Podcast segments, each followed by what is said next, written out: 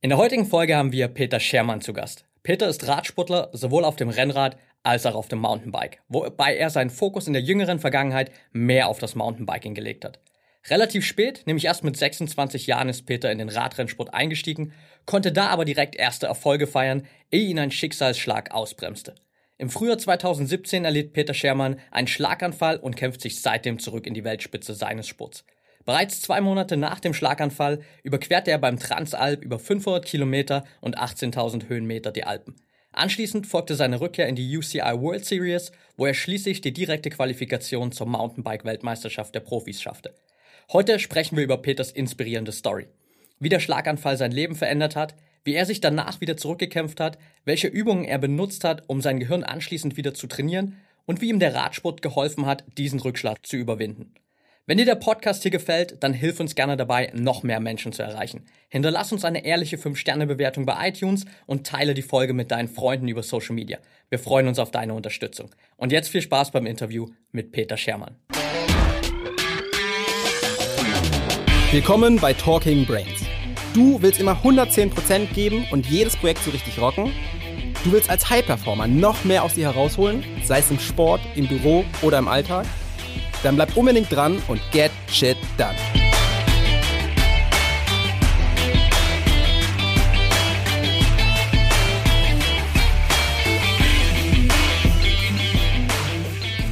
Welcome back hier bei Talking Brains. Heute mit Peter Schermann. Schön, dass du dabei bist, Peter. Ja, hallo zusammen. Sehr cool, dass es heute geklappt hat und wir hier einfach mal 30, 40 Minuten Zeit haben zu quatschen. Lass uns auch ähm, direkt mal reinstarten. Ich habe ja im Intro schon ein bisschen was zu dir erzählt, zu deiner Story. Und ich würde gerne auch direkt mal so mit dem einen Tag beginnen, der ähm, quasi vor zwei Jahren äh, dein Leben so extrem verändert hat. Nimm uns mal ein bisschen mit, wie hat der 17.04.2017 dein Leben verändert? Ja, also ähm, 2017 war dann im 17. April, äh, Ostermontag, Tag, den ich nie vergessen werde. Ähm, das Jahr vorher hat eigentlich gut angefangen. Ich war schon Straßenrennen gefahren in Marokko, eine Serie von UCI-Rennen ähm, und war dann über Ostern ähm, ja bei meiner Familie gewesen, habe Ostern gefeiert gehabt und bin noch ein lokales Cross-Country-Rennen gefahren als Vorbereitung für eine Rundfahrt, die ich danach fahren sollte. Sollte da auch nicht mehr ganz ans Limit gehen. Ähm, war aber eigentlich ziemlich gut drauf und bin dann auch vorne mit angekommen. Ich weiß gar nicht mehr, glaube Dritter geworden, äh, ohne jetzt komplett im roten Bereich zu sein. Und war dann Ostermontag äh, verabredet zu einem, äh, zu einem lockeren Krafttraining. Mein besten Freund Daniel Burenz. Und ja, dann habe ich in der Küche stehend auf einmal gemerkt, dass etwas ganz und gar nicht stimmt.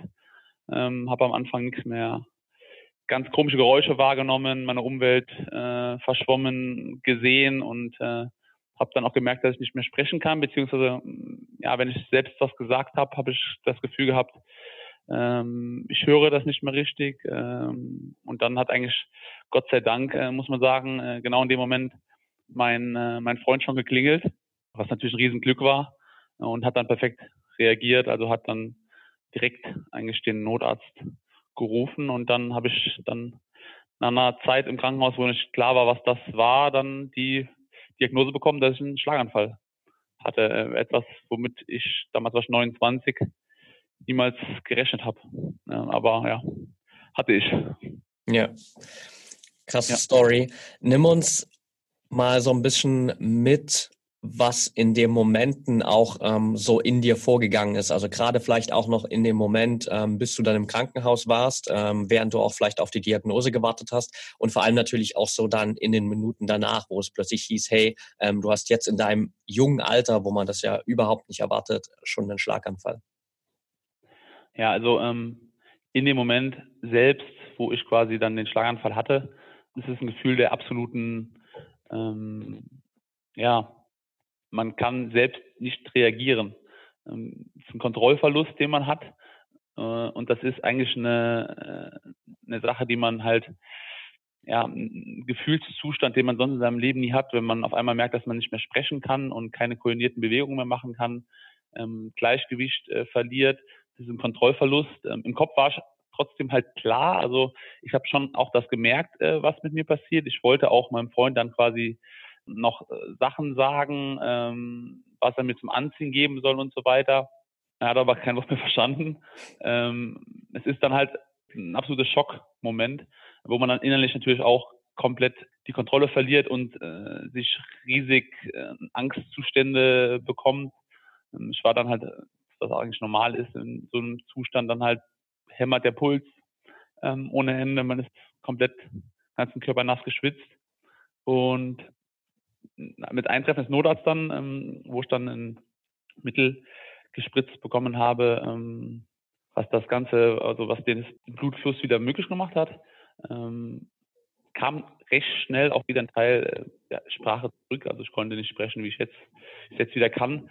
Ähm, aber ja, diese Körperfunktion kam wieder ein bisschen zurück, was erleichternd war. Die Zeit im Krankenhaus war dann ähm, ja, von einer großen Ungewissheit geprägt, ähm, weil ich die ersten ein, zwei Tage war der Verdacht natürlich schon ein Schlaganfall und dann eigentlich sollte ich dann schon entlassen werden. Ähm, am Tag der äh, Entlassung dann, also nach einem, nach einem Tag, wo ich dann da war, kamen dann aber auf einmal äh, vier Ärzte auf einmal ins Zimmer. Und in dem Moment war mir eigentlich klar, die werden jetzt nicht sagen, ähm, du hattest einen eingeklemmten Nerv oder irgendwas. Das war auch so eine Geschichte, wo ich dann immer noch versucht habe, dran zu glauben, dass das irgendwas war. Ähm, aber mein Freund, der halt die Situation live erlebt hat, der auch Rettungssanitäter ist, der hat eigentlich direkt gesagt, dass da war kein eingeklemmter Nerv, du warst komplett weg. Also komplett äh, Funktionen deines Körpers haben nicht mehr funktioniert. Ja, ich habe mich dann auch, als ich die Schlaganfall hatte, das ich vergessen zu erzählen, äh, auch selbst im Spiegel gesehen und ähm, das war auch ein Moment, den ich nie vergessen werde, weil man in dem Moment habe ich nicht mehr mich selbst gesehen. Dann natürlich noch äh, war ich, aber den ich gesehen habe, aber ähm, ich habe mich selbst nicht erkannt. Und das ist so eine Sache, wo man sich selbst natürlich unheimlich erschreckt, wenn man das Kind auf sein Spiegelbild selbst äh, sieht. Und dann schaut man 29 Jahre in den Spiegel und erkennt sich nicht selbst. Ähm, ja, das war schon auch mental krass äh, zu dem Zeitpunkt, wo es war. Und dann halt nachher, ähm, ja, habe ich eigentlich recht schnell, eigentlich an dem Tag, wo ich das noch gesagt bekommen äh, habe, dass ich einen Schlaganfall hatte. Am Anfang hieß es, der recht klein gewesen ist, hat sich dann später herausgestellt, der eigentlich gar nicht so klein war ähm, wo ein recht großer Teil des Gehirns äh, einfach irreparabel geschädigt ähm, ist, ähm, habe ich eigentlich das aber was, was ich vorher gut konnte, Sachen, die ich nicht ändern kann, zu akzeptieren und dann versuchen, das Beste draus zu machen. Das heißt jetzt auch, dass ich am, am Anfang jetzt nicht äh, freudestrahlend äh, durch die Gegend gelaufen bin und gesagt habe, was ist ein Schlaganfall, ich muss das Beste draus machen. Ähm, sicherlich äh, war das auch eine ganz schwere Anfangszeit, vor allen Dingen, wenn man auch merkt, wie sehr halt das Umfeld, die Familie, Freunde und so ja auch geschockt sind und leiden, war ich am Anfang erstmal so ein bisschen in der Situation, dass ich versucht habe, die auch zu beruhigen und zu sagen, das wird schon, wird schon wieder. Also ich hatte eigentlich trotz der äh, Aussagen der Ärzte, dass das, wie es jetzt bis jetzt gelaufen ist, mein Leben mit dem Sport und auch einer ja, mentalen Belastbarkeit und äh, einem logischen Denken auf einem höheren Level im Job so nicht mehr funktionieren würde. Das war eigentlich das, was ich direkt zu hören bekommen habe. Habe ich ganz ruhig an mich rangelassen. Habe das gar nicht so für voll genommen, sondern habe einfach gesagt, ich schaue Schritt für Schritt einfach, wie es wieder klappen kann für mich. Ja, wow. Ich finde es super beeindruckend, wie du damit umgegangen bist und ähm, auch mit was für einer ja, Gelassenheit du wahrscheinlich da direkt am, am Anfang auch schon rangegangen bist und gesagt hast, hey, ich lasse diese ganzen negativen Effekte gar nicht an mich ran. Wie sahen so die, die Tage und Wochen auch danach für dich aus? Wie schnell hast du dich davon wieder erholt? Was waren so die ersten Schritte, die du gemacht hast, um da auch wieder ähm, auf die Beine zu kommen? Also nachdem so die ersten äh, Tage dann äh, rum waren, ähm, ich erinnere mich dann auch an einen Moment, der halt so ein bisschen auch für mich einprägsam war. Ähm, wie gesagt, bin ich halt ähm, Tag bevor ich den Schlaganfall hatte, noch ein Mountainbike-Rennen gefahren und war eigentlich sehr gut in Form und habe dann drei Tage später einfach aus dem Aktionismus natürlich auch heraus, ähm, ich war im Krankenhaus und konnte halt, äh, ja, habe dann, wo die ganze äh, Aufregung und äh, Hektik sich etwas gelegt hat, habe ich eigentlich erst gemerkt, was der Schlaganfall auch mit mir gemacht hat wo ich dann versucht habe, Sachen, die ich sonst natürlich wenn ich auf Reisen bin oder bei Rennen bin, normalerweise im Hotel mache. Ich schaue äh, iPad oder lese irgendwas oder habe ich gemerkt, dass das gar nicht mehr funktioniert so richtig. Ähm, und dann bin ich halt aus, aus Aktionismus heraus, ähm, neben meinem Zimmer war so ein, so ein Reha-Raum und da war so ein äh, kleines, so ein kleines, ähm, kein Fahrrad, sondern was man so am Boden stellt, wo halt dann Patienten ähm, so, ja, Tretbewegung vom Radfahren quasi machen. Ja. Und dann habe ich mich da hingesetzt und habe das gemacht. Einfach damit ich irgendwas mache. Ähm, und dann ist mir in dem Moment schon äh, so bewusst geworden, äh, was machst du hier eigentlich? Was ist eigentlich überhaupt so passiert? Vor ähm, paar Tagen bist du noch ähm, da ähm, als Leistungssportler durch die Gegend gefahren und jetzt sitzt du allein in diesem Raum hier und ähm, bewegst dieses, dieses Teil, was äh, für Reha, für ältere Menschen äh, so. Und da ist mir so ein bisschen bewusst geworden, okay, hier wird ein sehr, sehr langer Weg wahrscheinlich werden. Ähm, aber der Weg wird jetzt auch nicht, das ist ein, Event, was, so habe ich eigentlich von Anfang gesehen und so habe ich auch vorher Sachen in meinem Leben gesehen. Ähm, das ist ein Event, was in der Vergangenheit liegt. Ähm, ich kann jetzt entscheiden, wie ich damit umgehe. Das Event liegt aber in der Vergangenheit, egal wie ich jetzt, ob ich jetzt ein Loch falle oder ob ich jetzt äh, sage, warum ich, ähm, das Event wird trotzdem bestehen bleiben. Ähm, so, das war eigentlich so die erste Gedanke für mich. Ich muss jetzt einfach schauen, dass ich das Beste daraus mache. Ähm, ich bin von meiner Grundart her sehr positiv und auch eigentlich, würde ich schon sagen, eine Kämpfernatur und glaube, das hat mir schon schon geholfen. Ähm, gepaart vielleicht auch mit der Charaktereigenschaft, dass ich halt kein riesen äh, Krübler bin, der sich Gedanken macht äh, über verschiedene Sachen, sondern eher ja ähm, handelt und daher halt halt auch die Sache vielleicht mit gewissen Naivität auch angegangen ist, obwohl ich auch sagen muss, dass da dann ein gewisses Kalkül dahinter war. Zum Beispiel habe ich auch nicht angefangen. Ähm, ich wollte von Ärzten nicht hören, wie es normalerweise ausschaut, wenn man sowas hat. Oder habe nicht angefangen zu googeln, äh, wie ist es bei anderen Sportlern, die einen Schlaganfall haben. Oder ähm, ja, ich wollte mich davon eigentlich irgendwie nicht beeinflussen lassen äh, und irgendwie in eine, eine Schublade reinstecken lassen, das ist jetzt für dich noch möglich, sondern ich wollte einfach für mich schauen, wie äh, gehe ich mit der Situation am besten um da war am Anfang halt äh, nicht irgendwie das Ziel, äh, Rennen zu fahren oder irgendwie das nochmal auf einem, einem hohen Leistungslevel zu machen, sondern äh, das erste Ziel für mich war mal mein, mein Leben irgendwie wieder ein bisschen auf die Kette zu bekommen und halt ja alltägliche Dinge ähm, vernünftig wieder äh, bewältigen zu können. Ja, ähm, auf jeden Fall. Also extrem beeindruckend und ich glaube für, für viele hier auch schon mal ein, ein riesen Takeaway, so einfach mit diesem Mindset an, an diesen Schicksalsschlag ranzugehen, zu sagen, hey, es ist jetzt in der Vergangenheit passiert und ich habe jetzt die Möglichkeit, mich zu entscheiden, ähm, ob ich daran festhänge oder ob ich einfach ähm, sozusagen meine Reaktion darauf kontrolliere und jetzt einfach für mich ähm, entscheide, wie es weitergeht. Also das ist schon mal ein, ein Riesenbeweis auch, glaube ich, für die, für die mentale Stärke, die du da in der Situation bewiesen hast. Was waren so die, die ersten kleinen Schritte, die du gemacht hast? Du hast gerade auch in unserem Vorgespräch schon gesagt, dass ähm, es dir nach dem Schlaganfall extrem schwer gefallen ist, auch so Stories zu folgen. Wie hast du all diese alltäglichen Dinge für dich wieder geregelt? Ja, also was ich ähm, noch als erstes noch dazu sagen möchte, ist halt, dass ich auch nicht da irgendwie so ähm, dargestellt werden will oder mich selbst äh, positionieren will als so Messias nach dem Motto, äh, du äh, hast einen Schlaganfall gehabt und hast das alles super weggesteckt und ähm, natürlich äh, habe ich auch einfach verdammt großes Glück gehabt. Ähm, ja. Weil natürlich ähm, viele Leute, die einen Schlaganfall haben, die werden äh, nicht mehr auf dem Fahrrad steigen, einfach weil sie einen bleibenden Schaden davon hatten. Bei mir war es dann lange Zeit auch nicht klar, ob noch Schäden kommen, auch vom Bewegungsapparat, weil äh, eigentlich der Teil, der auch betroffen ist, für die Steuerung der linken Körperhälfte zuständig ist und dann nicht so richtig erklärt werden könnte, warum ich da keine großen Ausfallerscheinungen äh, habe. Deswegen war immer am, in der Anfangszeit immer noch so ein bisschen die Angst da. Es kann sein, dass du irgendwann jetzt ähm, aufwachst und ähm, du hast eine eingeschränkte Beweglichkeit in, äh, in deinem Bein ähm, oder so. Ich, ich habe eine leicht eingeschränkte Beweglichkeit im, im linken Arm. Ähm, habe ich auch immer noch, aber ist nichts, was mich im Alltag oder bei meinem Sport jetzt stören würde. Wenn ich jetzt Leistungsschwimmer wäre, würde wahrscheinlich anders ausschauen. Drehung funktioniert nicht mehr so 100 Prozent. Ähm, aber ja, auch sehr, sehr viel Glück gehabt, ähm, weil das glaube ich, wenn man selbst auch so einen Schicksalsschlag hatte und hört sich die Story dann an, ähm, dann hört sich das alles immer sehr, sehr leicht an. Und dann finde ich es irgendwie auch halt, wenn jetzt jemand eine Beeinträchtigung hat, ähm, für den fallen natürlich verschiedene Sachen auch weg. Ähm, da muss ich halt einfach dazu sagen, dass ich auch ein riesiges, riesiges Glück gehabt habe, dass ähm, man gehören sehr viele ähm, Sachen, die quasi in diesem Teil der äh, irreparabel geschädigt wurde, ähm, dass der adaptiert wurde von anderen Bereichen und dass da halt auch von körperlicher Art her sehr, sehr wenig zurückgeblieben ist. So ist aber äh, lange Rede, nochmal zurückzukommen auf die Ursprungsfrage.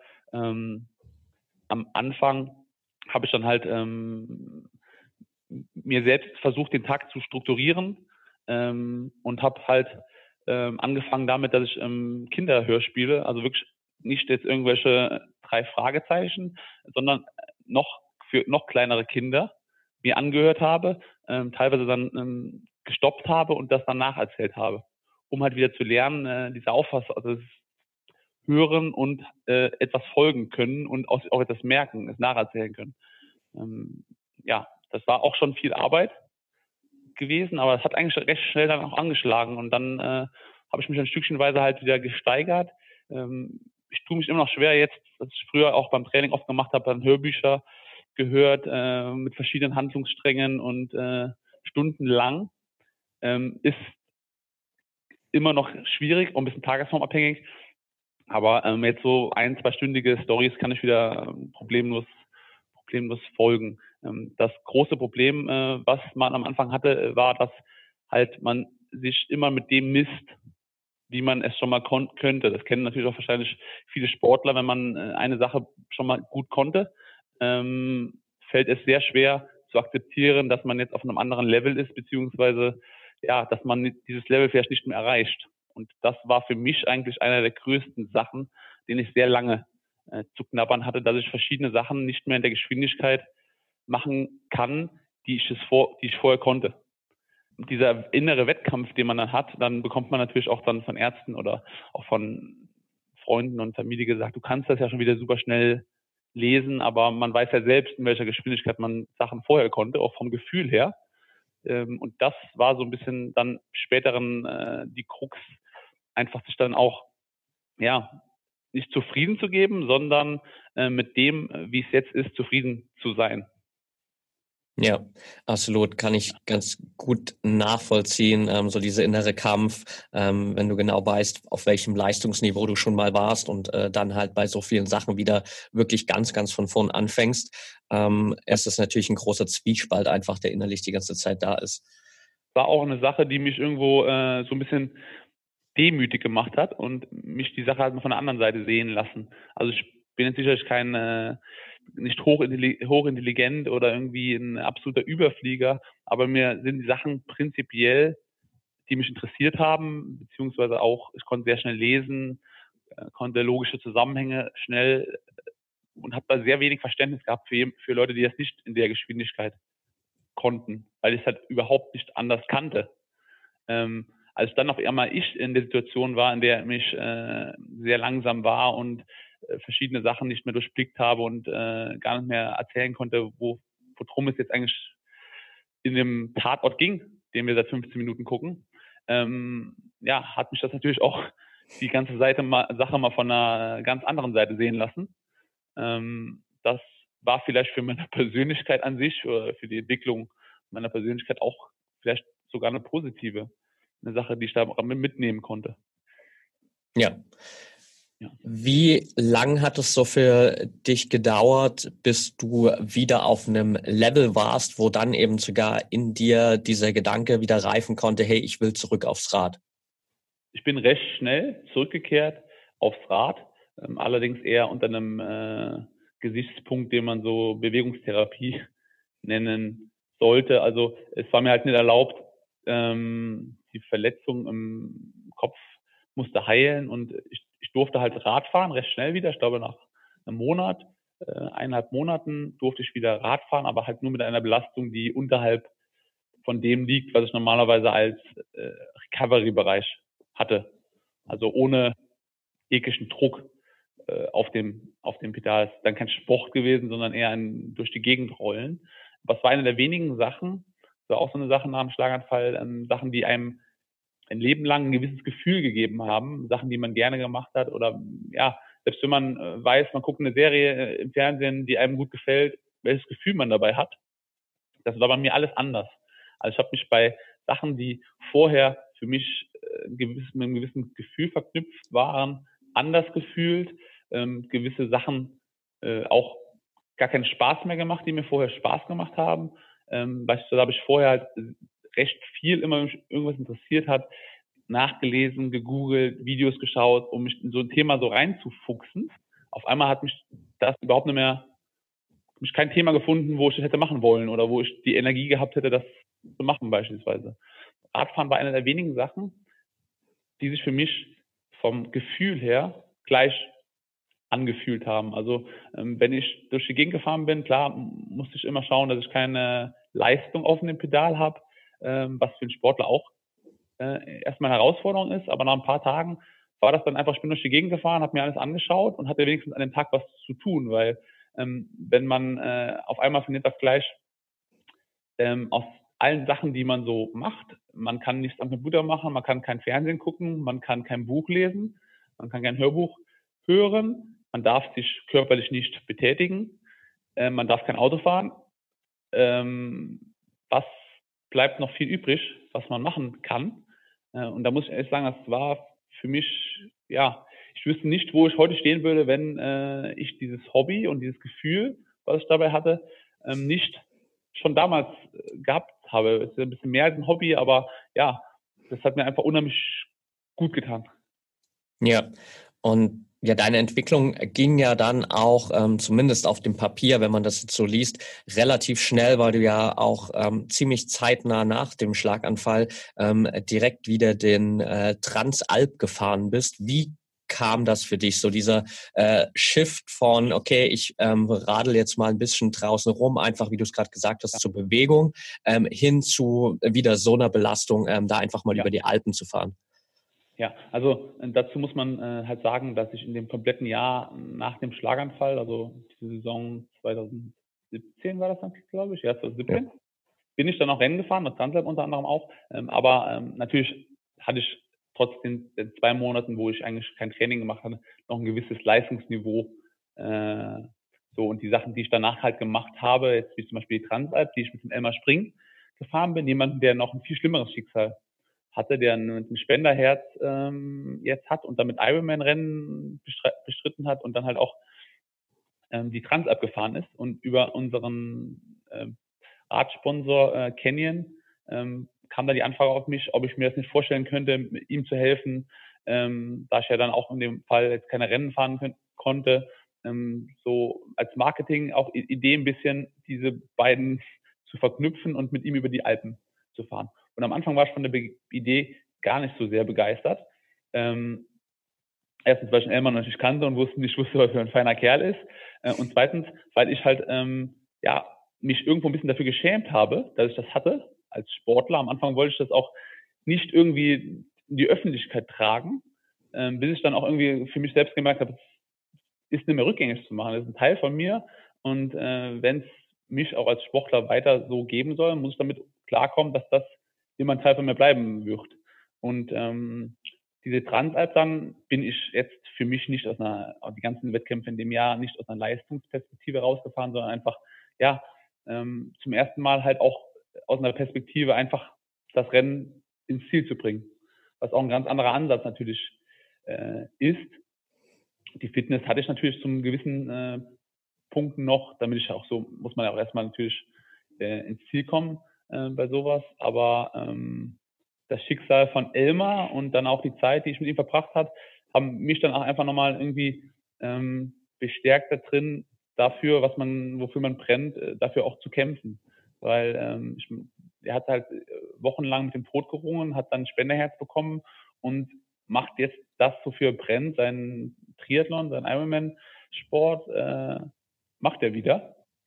Und ähm, für mich war halt in dem Jahr nicht klar, machst du nochmal richtig Rennen auf einem Leistungslevel. Danach war für mich aber irgendwie schon klar, nach der Transalp, das will ich nochmal, will ich noch mal versuchen.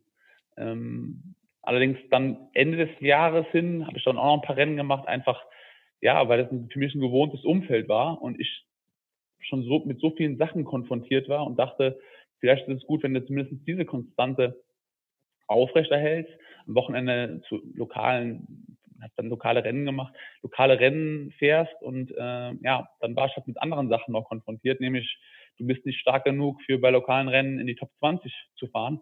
Wie sollst du jemals äh, ja bei einem World Series Marathon äh, nochmal einigermaßen klarkommen?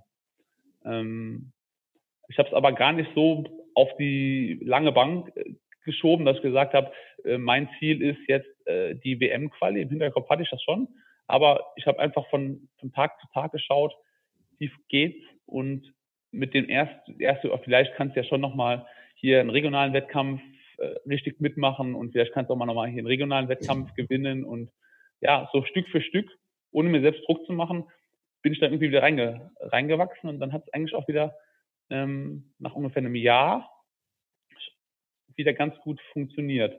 Ähm, obwohl ich mir eine Zeit lang halt selbst nicht so richtig eingestanden habe, dass ich wahrscheinlich im Kopf eine Blockade habe und mich nicht mehr hundertprozentig ausbelasten konnte. Und das war halt eine, eine Zeit, wo ich dann ähm, recht hart auch zu mir selbst war. Im Training dann halt mehrmals auch zu mir selbst gesagt habe, es gibt zwei Möglichkeiten. Entweder du akzeptierst jetzt, dass du einen Schlaganfall hattest und obwohl du keinerlei körperliche Beeinträchtigung mehr hast, es nicht mehr hinbekommst, dich ja mehrmals die Woche komplett auszubelasten, weil das muss man als Leistungssportler irgendwo können und machen. Man muss sich selbst wehtun können. Das konnte ich eine Zeit lang aber nicht. Ich konnte mir selbst nicht wehtun. Ich konnte bis zu einem gewissen Punkt gehen, aber genau da, wo es eigentlich anfängt, Leistungssport zu sein, konnte ich nicht drüber gehen. Äh, und dann ja. habe ich mit mir selbst dann gesprochen im Training und mich gepusht und gesagt, äh, entweder du machst es jetzt richtig oder halt nicht mehr. Beziehungsweise halt nicht mehr, aber halt auf einem Level, wo du sagst, du machst, fährst jetzt noch ein bisschen Rad so, aber ja, konnte ich mit mir irgendwie selbst nicht vereinbaren. Dann habe ich schon Wochen gebraucht, indem ich mich immer wieder daran getastet habe und dann hat es irgendwann wieder, wieder geklappt. Und ist jetzt für mich jetzt wieder ganz normal. Also muss ich jetzt nicht mal drüber nachdenken, wenn irgendwie ein Training auf dem Plan steht, wo ich voll ans Limit gehen muss, muss ich drüber nachdenken, ah, es ist wieder ganz normal geworden. Und das ist auch für mich ja ein Zeichen, wozu man auch eigentlich selbst mit einem gewissen mentalen Druck in der Lage ist, dass der Körper halt sich an die ganzen Reize auch wieder so gewöhnt, dass jetzt für mich überhaupt keine Frage mehr ist. Äh, ich teilweise gar nicht mehr nachvollziehen kann, wie es war, dass ich das nicht mehr konnte. Ja. Ähm, wie hast du auch in der, in der Zeit dann, dann trainiert? So, wie sah das für dich aus? Hast du dann nur an deiner auch wieder körperlichen Leistungsfähigkeit gearbeitet oder hast du parallel auch immer weiter diese ganzen, sage ich mal, Mentalübungen für dich gemacht, um auch da sozusagen im Kopf ähm, alles wieder aufzuarbeiten, was durch den Schlaganfall vielleicht gelitten hat? Also ich habe ähm, beides gemacht, weil ich habe ja dann parallel, ähm, ich arbeite ja einen, einen halben Tag ähm, auch im, in, äh, bei einer äh, Fondsgesellschaft im Risikomanagement und konnte da am Anfang auch ähm, nicht mehr allzu viel, sage ich mal, von den Sachen, die ich da machen, äh, machen muss. Und habe dann mich einfach auch, genau wie ich mich körperlich wieder versucht habe, mehr belasten zu können und Sachen wieder äh, ökonomischer zu gestalten und produktiver zu werden, habe ich das auch auf die Arbeit übertragen äh, wo das ich eben erzählt habe, wo es, ähm, wo ich angefangen habe, dann Kinderhörspiele zu hören oder dann habe ich auch dem Memory gespielt auf dem iPad oder habe mich dann halt auch auf der Arbeit ähm, gezwungen, Sachen, die mir schwerfallen, immer und immer wieder zu machen, damit ich wieder eine gewisse Routine äh, bekommen habe und habe da einfach auch, das ist natürlich das Gute, wie bei allem, ähm, wenn man merkt, dass man wieder besser wird, treibt das an, motiviert einen wieder ohne dass jetzt irgendwie vielleicht äh, man ein Rennen gewonnen hat, wenn man merkt, man wird immer besser, motiviert das. Und das war halt hier auch die Sache. Ich kam halt von einem ziemlich niedrigen Level, aber es wurde schnell wieder, wieder besser. Ähm, sowohl körperlich als auch von der, ja, von der, von der, der Seite, dass ich mich wieder besser konzentrieren konnte. Ähm, ich habe dann damals aus dem, die ersten ein, zwei Wochen auf der Arbeit, ähm, hat mich das so viel Energie gekostet, mit den Leuten zu sprechen und die nicht merken zu lassen, dass ich einen Schlaganfall hatte. Also ich habe dann schon versucht zu antizipieren, was sie mich fragen und wie ich darauf flüssig und gut antworten kann. Das hat mich so eine Energie gekostet, dass ich dann teilweise ähm, nach zwei, drei Stunden Arbeit so fertig war, dass ich heim äh, gehen musste und 13 Stunden am Stück geschlafen habe. Also äh, ja, wenn ich jetzt im Nachgang manchmal da drauf schaue, finde ich jetzt, weiß ich nicht immer hundertprozentig, wieso ich immer so positiv und ja, immer weitergemacht habe, ähm, weil es dann auch sehr viele Rückschläge und schwierige Phasen so gab. Aber es liegt dann vielleicht auch ein bisschen einfach, einfach an der, dem, der Neurologe, bei dem ich äh, in Behandlung, der hat halt gesagt, von deiner grundsätzlichen charakterlichen Ausprägung, die halt ist, ich nehme mich selbst nicht so ernst, ich nehme auch viele Sachen, die andere Menschen sehr ernst nehmen, nicht so ernst. Und das hat halt unheimlich geholfen, dass ich halt, ja, da nicht immer wieder in ein Loch gefallen bin, sondern über manche Sachen, ähm, wie ich zum Beispiel auch dann nicht wusste mehr, wie meine Freunde mit Nachnamen heißt, einfach lachen konnte. So schlimm es im Endeffekt dann ist, aber ähm, ja, diese Nicht-Ernsthaftigkeit, äh, nicht zu wichtig nehmen, sich selbst und äh, verschiedene Sachen, hat irgendwie geholfen, dass diese Sache immer weiter gelaufen ist und man nicht immer nach Rückschlägen wieder in ein Loch gefallen ist, sondern sich dann vielleicht nur leicht nach unten bewegt hat und dann aber wieder von der Grundsache wieder sich wieder nach oben so ein bisschen entwickelt, entwickelt hat. Also es ist keine gerade Linie gewesen auf jeden Fall. Ja, die gerade Linie ist es ja selten, aber ähm, wenn du eben, ja. wie du schon gesagt hast, mit, mit der gewissen Gelassenheit da umgehen kannst, dann ähm, hat dir das wahrscheinlich auch in dem Moment ähm, extrem geholfen. Wie war so für dich der Moment, wo du dann gerade auch mit der Qualifikation für die Weltmeisterschaft plötzlich wieder zurück warst auf dem alten Niveau? Ähm, ein bisschen surreal war das und es war einer der wenigen Momente, wo ich wirklich emotional geworden bin, ähm, weil ich, ich für mich, für mich selbst als auch die Leute in meinem engsten Umfeld natürlich wissen, was ich dafür, ähm, ja, wo ich dann durchgehen musste, dafür, um wieder dorthin zu kommen. Und ähm, das hat mir einfach eine Genugtuung gegeben, zu sagen, ja, das ist das, worauf ich auch stolz bin, äh, dass ich das geschafft habe. Dass ich das so wieder mich nicht hab hängen lassen und so auch daran geglaubt habe, dass das wieder ähm, geht. Und man sagt ja oft, der Glaube versetzt Berge und ähm, ich bin eigentlich ziemlich sicher, dass wenn ich nicht diesen, diese immense Überzeugung in mir gehabt hätte, dass das wieder wird, ähm, ja, wäre das nicht, wäre das nicht mehr, hätte das auch nicht geklappt. Oder äh, selbst wenn ich mich jetzt in diesem Jahr nicht für die WM qualifiziert hätte, ähm, habe ich halt in den Rennen vorher auch schon gemerkt, dass ich wieder auf einem Level bin, wo ich ähm, einfach auch konkurrenzfähig bin, auch bei, bei größeren, größeren Rennen. Und das gibt natürlich dann Selbstbewusstsein und entwickelt dann eine gewisse Eigendynamik, die dann halt dann ähm, zu einer sehr guten Saison eigentlich geführt hat. Ja. Ja, Kannst du für dich definieren, was, was dich eigentlich antreibt? Ich meine, du hättest ja auch ähm, genauso gut nach dem Schlaganfall sagen können, okay, das, das war's jetzt. Ähm, alles, was zählt, ist irgendwie zurück auf, äh, auf die Beine zu kommen und irgendwie meinen mein Alltag wieder zu regeln und vielleicht ähm, einfach im, im Job sozusagen auch alles wieder ähm, in geregelte Bahnen zu bringen. Stattdessen bist du halt immer diesen Schritt noch weitergegangen, bis zurück ähm, komplett auf, auf Weltklasse-Niveau. Was steckt bei dir als Antrieb dahinter? Also Weltklasse ist es wahrscheinlich leider noch nicht, äh, aber äh, wer weiß, was noch, äh, was noch kommt. Da gibt es schon noch natürlich Jungs, die deutlich schneller sind. Ähm, aber was mich eigentlich als Sportler antreibt, was mich auch schon immer angetrieben hat, ist, dass ich eine, äh, das ist ein ziemlich ein Privileg, was man dann hat, wenn man halt auch in einem höheren Level Sport macht, wo man auch verschiedenen Sachen unterstützt wird, dass man halt an sich selbst arbeitet. Man arbeitet daran, dass man selbst besser wird. Und diesen, das ist das, was man bei ganz wenigen Jobs eigentlich hat, dass man daran arbeitet, für sich selbst besser zu werden. Ich werde in dem Moment besser. Ist eine Sache, die hört sich egoistisch an und ist auch oft egoistisch. Das ist aber eigentlich vom Sportlichen her das, was mich, was mich antreibt, besser zu werden. Und der größte Problem ähm, damals, ich kann mich schon erinnern, dass ich damals mit meinem Vater dann zu einem Sportarzt gefahren bin, der dann nochmal ähm, ja, teils die Aussagen so ein bisschen der Ärzte, dass das nicht so möglich ist, auch revidiert hat. Ähm, habe ich dann mit meinem Vater gesprochen und gesagt, dass es für mich eigentlich das Schlimmste wäre, das jetzt nicht mehr machen zu können, aus dem Grund, weil ich weiß, dass ich das, was ich kann, dass mein Potenzial oder dass das nicht erschöpft ist. Also wenn ich jetzt merken würde, ich werde nicht mehr besser oder ich kann verschiedene Sachen, ähm, so bei einem Mountainbike-Marathon, die Disziplin, die ich mache, spielen sehr viele Faktoren eine Rolle, ähm, die da rein wie ein Puzzleteil ineinander greifen müssen, damit es im Endeffekt äh, funktioniert. Da ist natürlich körperliche, mentale, weil das Rennen sehr lang ist, entscheidet am Endeffekt immer der, der im Kopf frischer, stärker ist.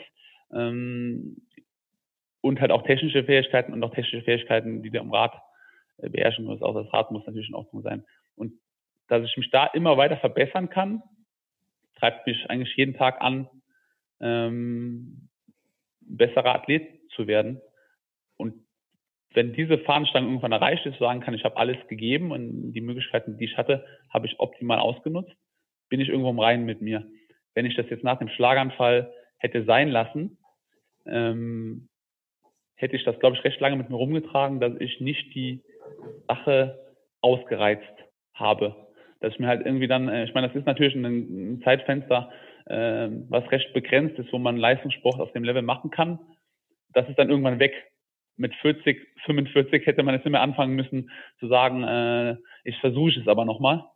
Und das hätte mir, glaube ich, schon ziemlich lange recht, äh, recht, recht wehgetan irgendwo. Ja, also sozusagen schon dieser konstante Wunsch danach, das eigene Potenzial auszuschöpfen und vielleicht auch so ein bisschen der Angst davor, das, dieses Level nie zu erreichen, weil man vielleicht zu früh aufgegeben hat. Genau, dass man, also ich glaube eigentlich an den Grundsatz, dass man, wenn man Arbeit in irgendetwas reinsteckt, im Endeffekt, auch wenn es oft lange dauert, was Positives rauskommt. Und wenn man positiv auch an Sachen rangeht, wird in Summe irgendwann was Positives dabei rauskommen.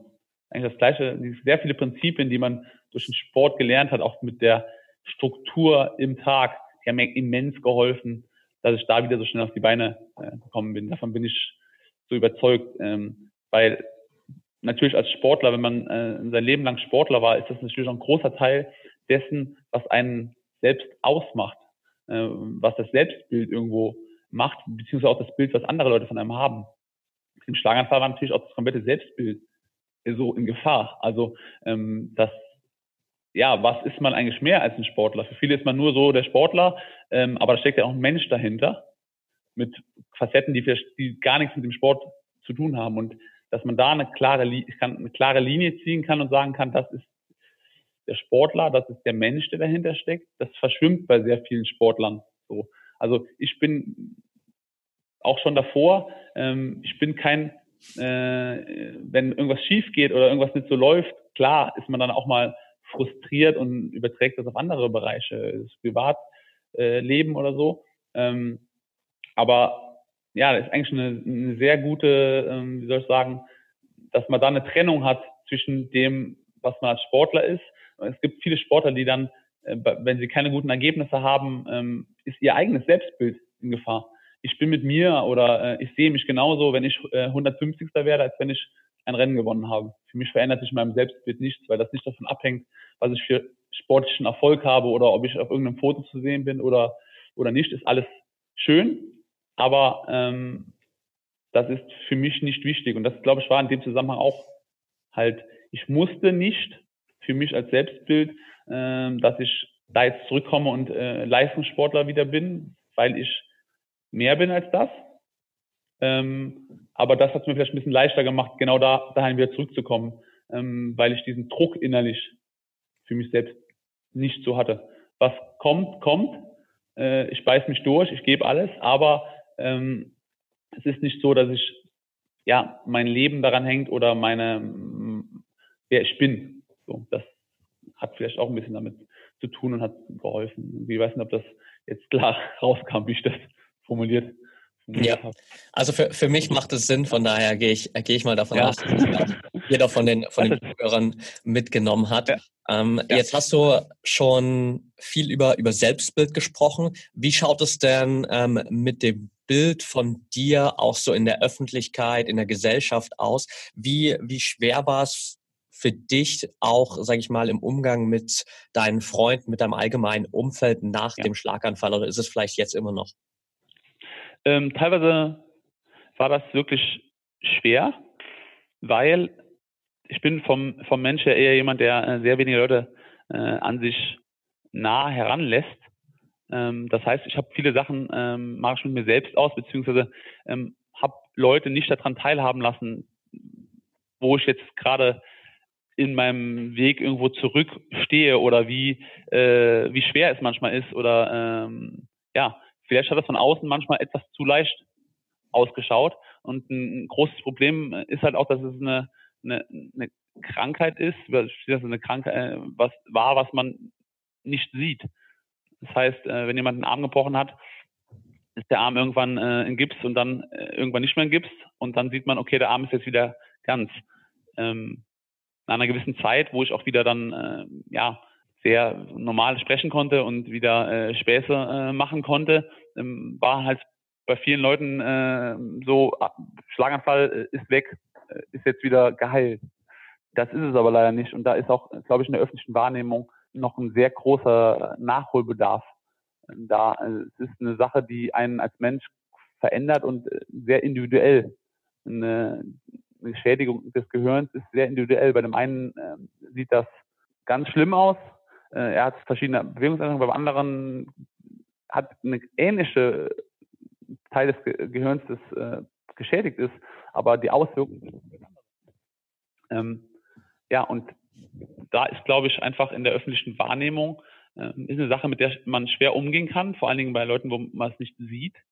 Ähm, aber ja, es gab natürlich auch negative Stimmen, die gesagt haben, wie kann das sein, dass der so schnell jetzt wieder da zurückkommt und selbst dann zum Beispiel die WM qualifiziert habe oder dann halt ähm, ja da kein gutes Ergebnis zustande bekommen habe, dann äh, ich dann Stimmen gehört haben, die gesagt haben, äh, der simuliert, der hat gar keinen Schlaganfall gehabt und äh, wie schlecht er jetzt bei der WM war und ähm, ja, am Anfang habe ich mir da draußen noch ja mich hat es irgendwo mitgenommen, weil ich mir gedacht habe, wenn die Leute wüssten, wo du durchgegangen bist, um wieder dahin zu kommen und was du auf dich genommen hast und was für schwierige Momente es auch gab, ähm, würden sie wahrscheinlich nicht so sprechen.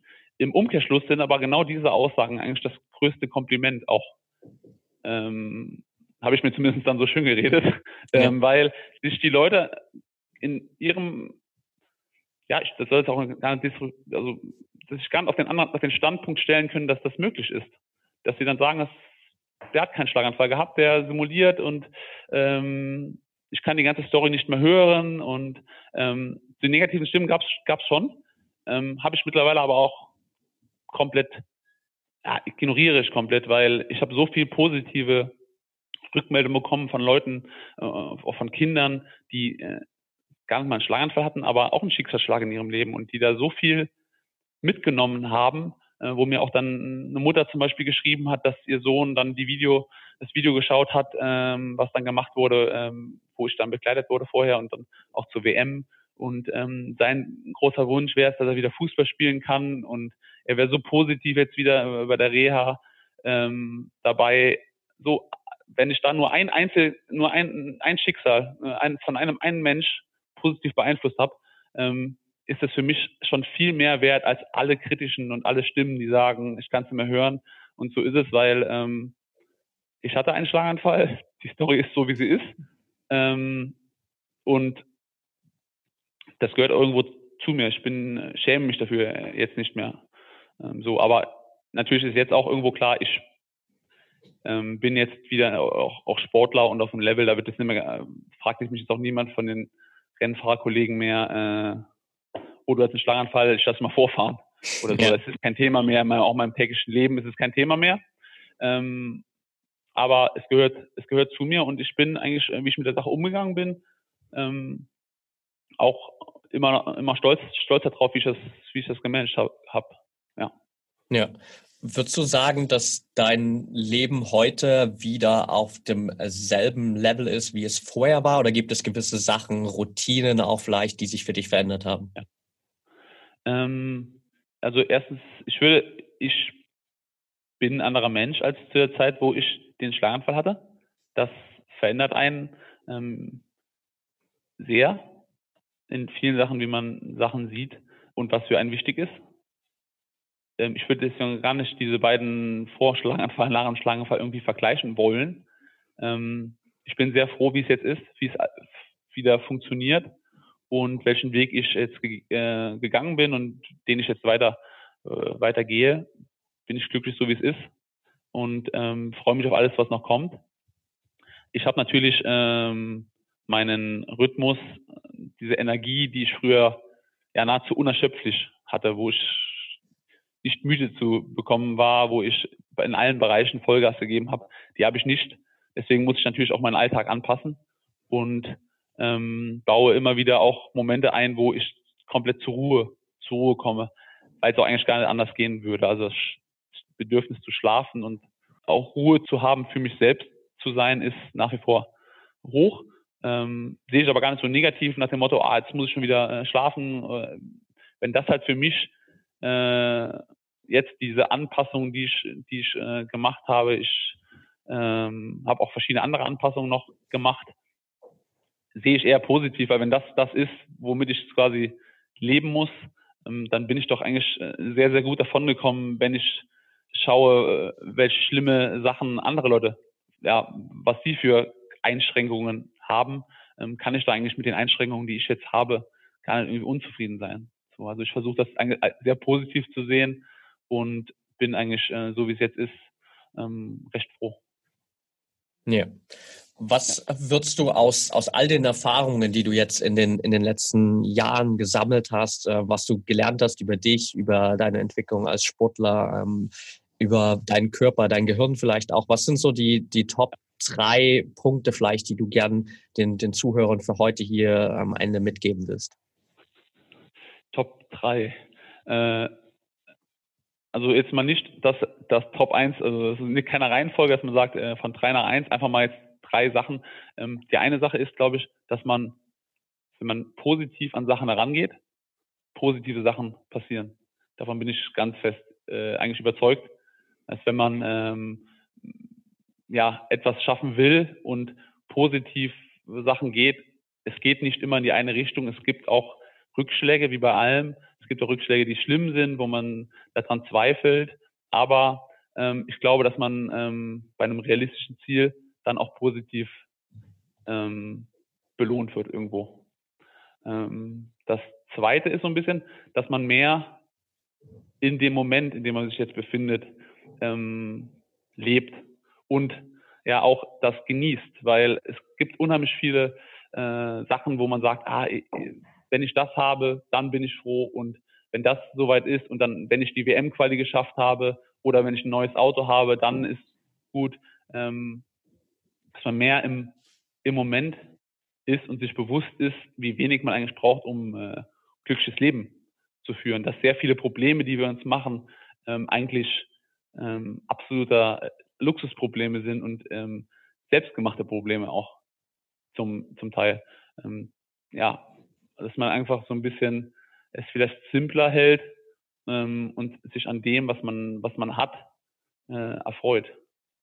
Und ähm, da der Punkt auch da, dass man, ja, mir ist dann nochmal ganz bewusst geworden, dass man für Sachen, für die man brennt, eine Leidenschaft hat, ähm, dass man die jetzt zum Beispiel für mich als, als Mountainbiker, ich kann das jetzt machen, jetzt, jetzt bin ich 31, ich kann es auch noch ein paar Jahre machen, aber dann ist irgendwann auf einem hohen Leistungslevel Schluss.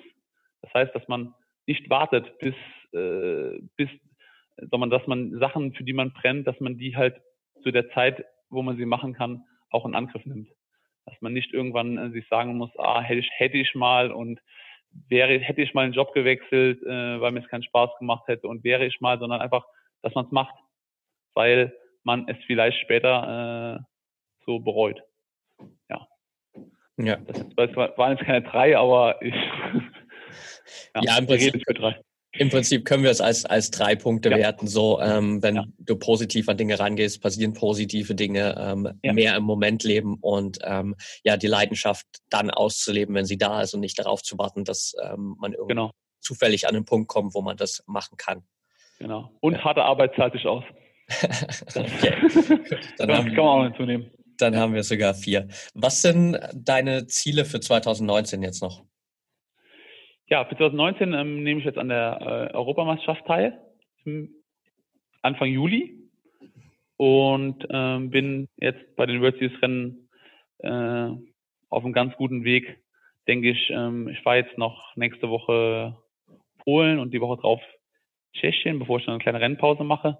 Ähm, hoffe auch, dass ich mich noch für die WM qualifiziere, die dieses Jahr auch auf einem Kurs ist, der sehr, sehr viele Höhenmeter hat, der mir eigentlich nicht irgendwie entgegenkommt, aber die WM-Quali ist schon auch nochmal ein Ziel, auch in den nächsten, in den nächsten Jahren für mich und ähm, ja, Spaß zu haben, besser zu werden, besser Athlet zu werden, besser äh, ja, mich auch noch zu etablieren im, äh, in dem Feld jetzt äh, der World Series im Profifeld und ja, einfach glücklich zu sein und auch den Prozess zu genießen und Tag für Tag äh, auch in kleinen Momenten ähm, ja, sich bewusst zu sein, wie gut es eigentlich geht.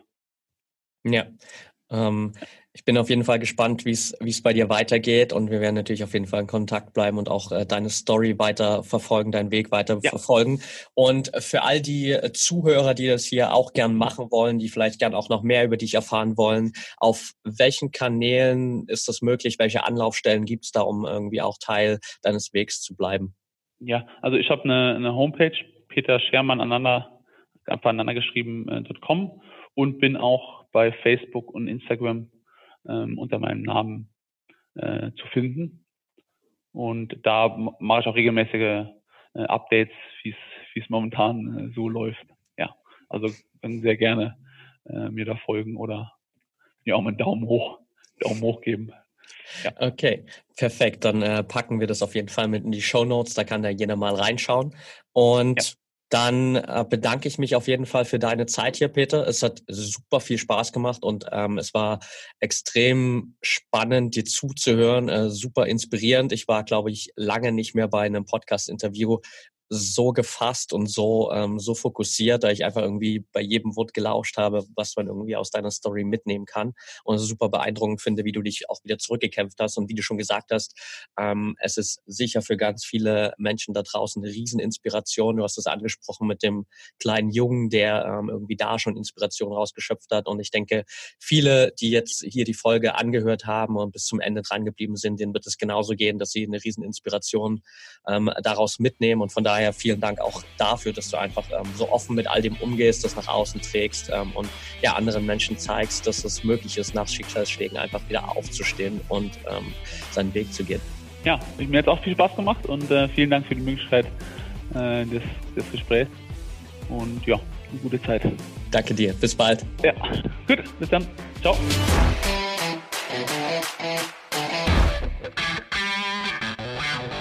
Und damit sind wir auch schon wieder am Ende der heutigen Folge angelangt. Wenn dir der Podcast hier gefällt, dann würden wir uns sehr über eine ehrliche 5-Sterne-Bewertung bei iTunes freuen. Teil die Folge natürlich gern mit deinen Freunden und lass uns wissen, welche Fragen oder Themenvorschläge du noch hast. Für noch mehr Content zum Thema mentale Leistungsfähigkeit folge uns gern auf Social Media oder abonniere unseren YouTube-Kanal. Bei Facebook findest du uns unter @braineffect und bei Instagram unter @mybraineffect. Du wirst dich mit Gleichgesinnten austauschen, deinen Erfahrungen zum Biohacking und mentaler Performance teilen und dich mit Experten wie Ernährungswissenschaftlern und Trainern connecten? Dann werde gern Teil unserer Mental Performance Community bei Facebook mit bereits mehr als 1000 Mitgliedern. Den Link dazu findest du in den Show Notes. Wir freuen uns schon, dich dort begrüßen zu können. Bis zum nächsten Mal und get shit done.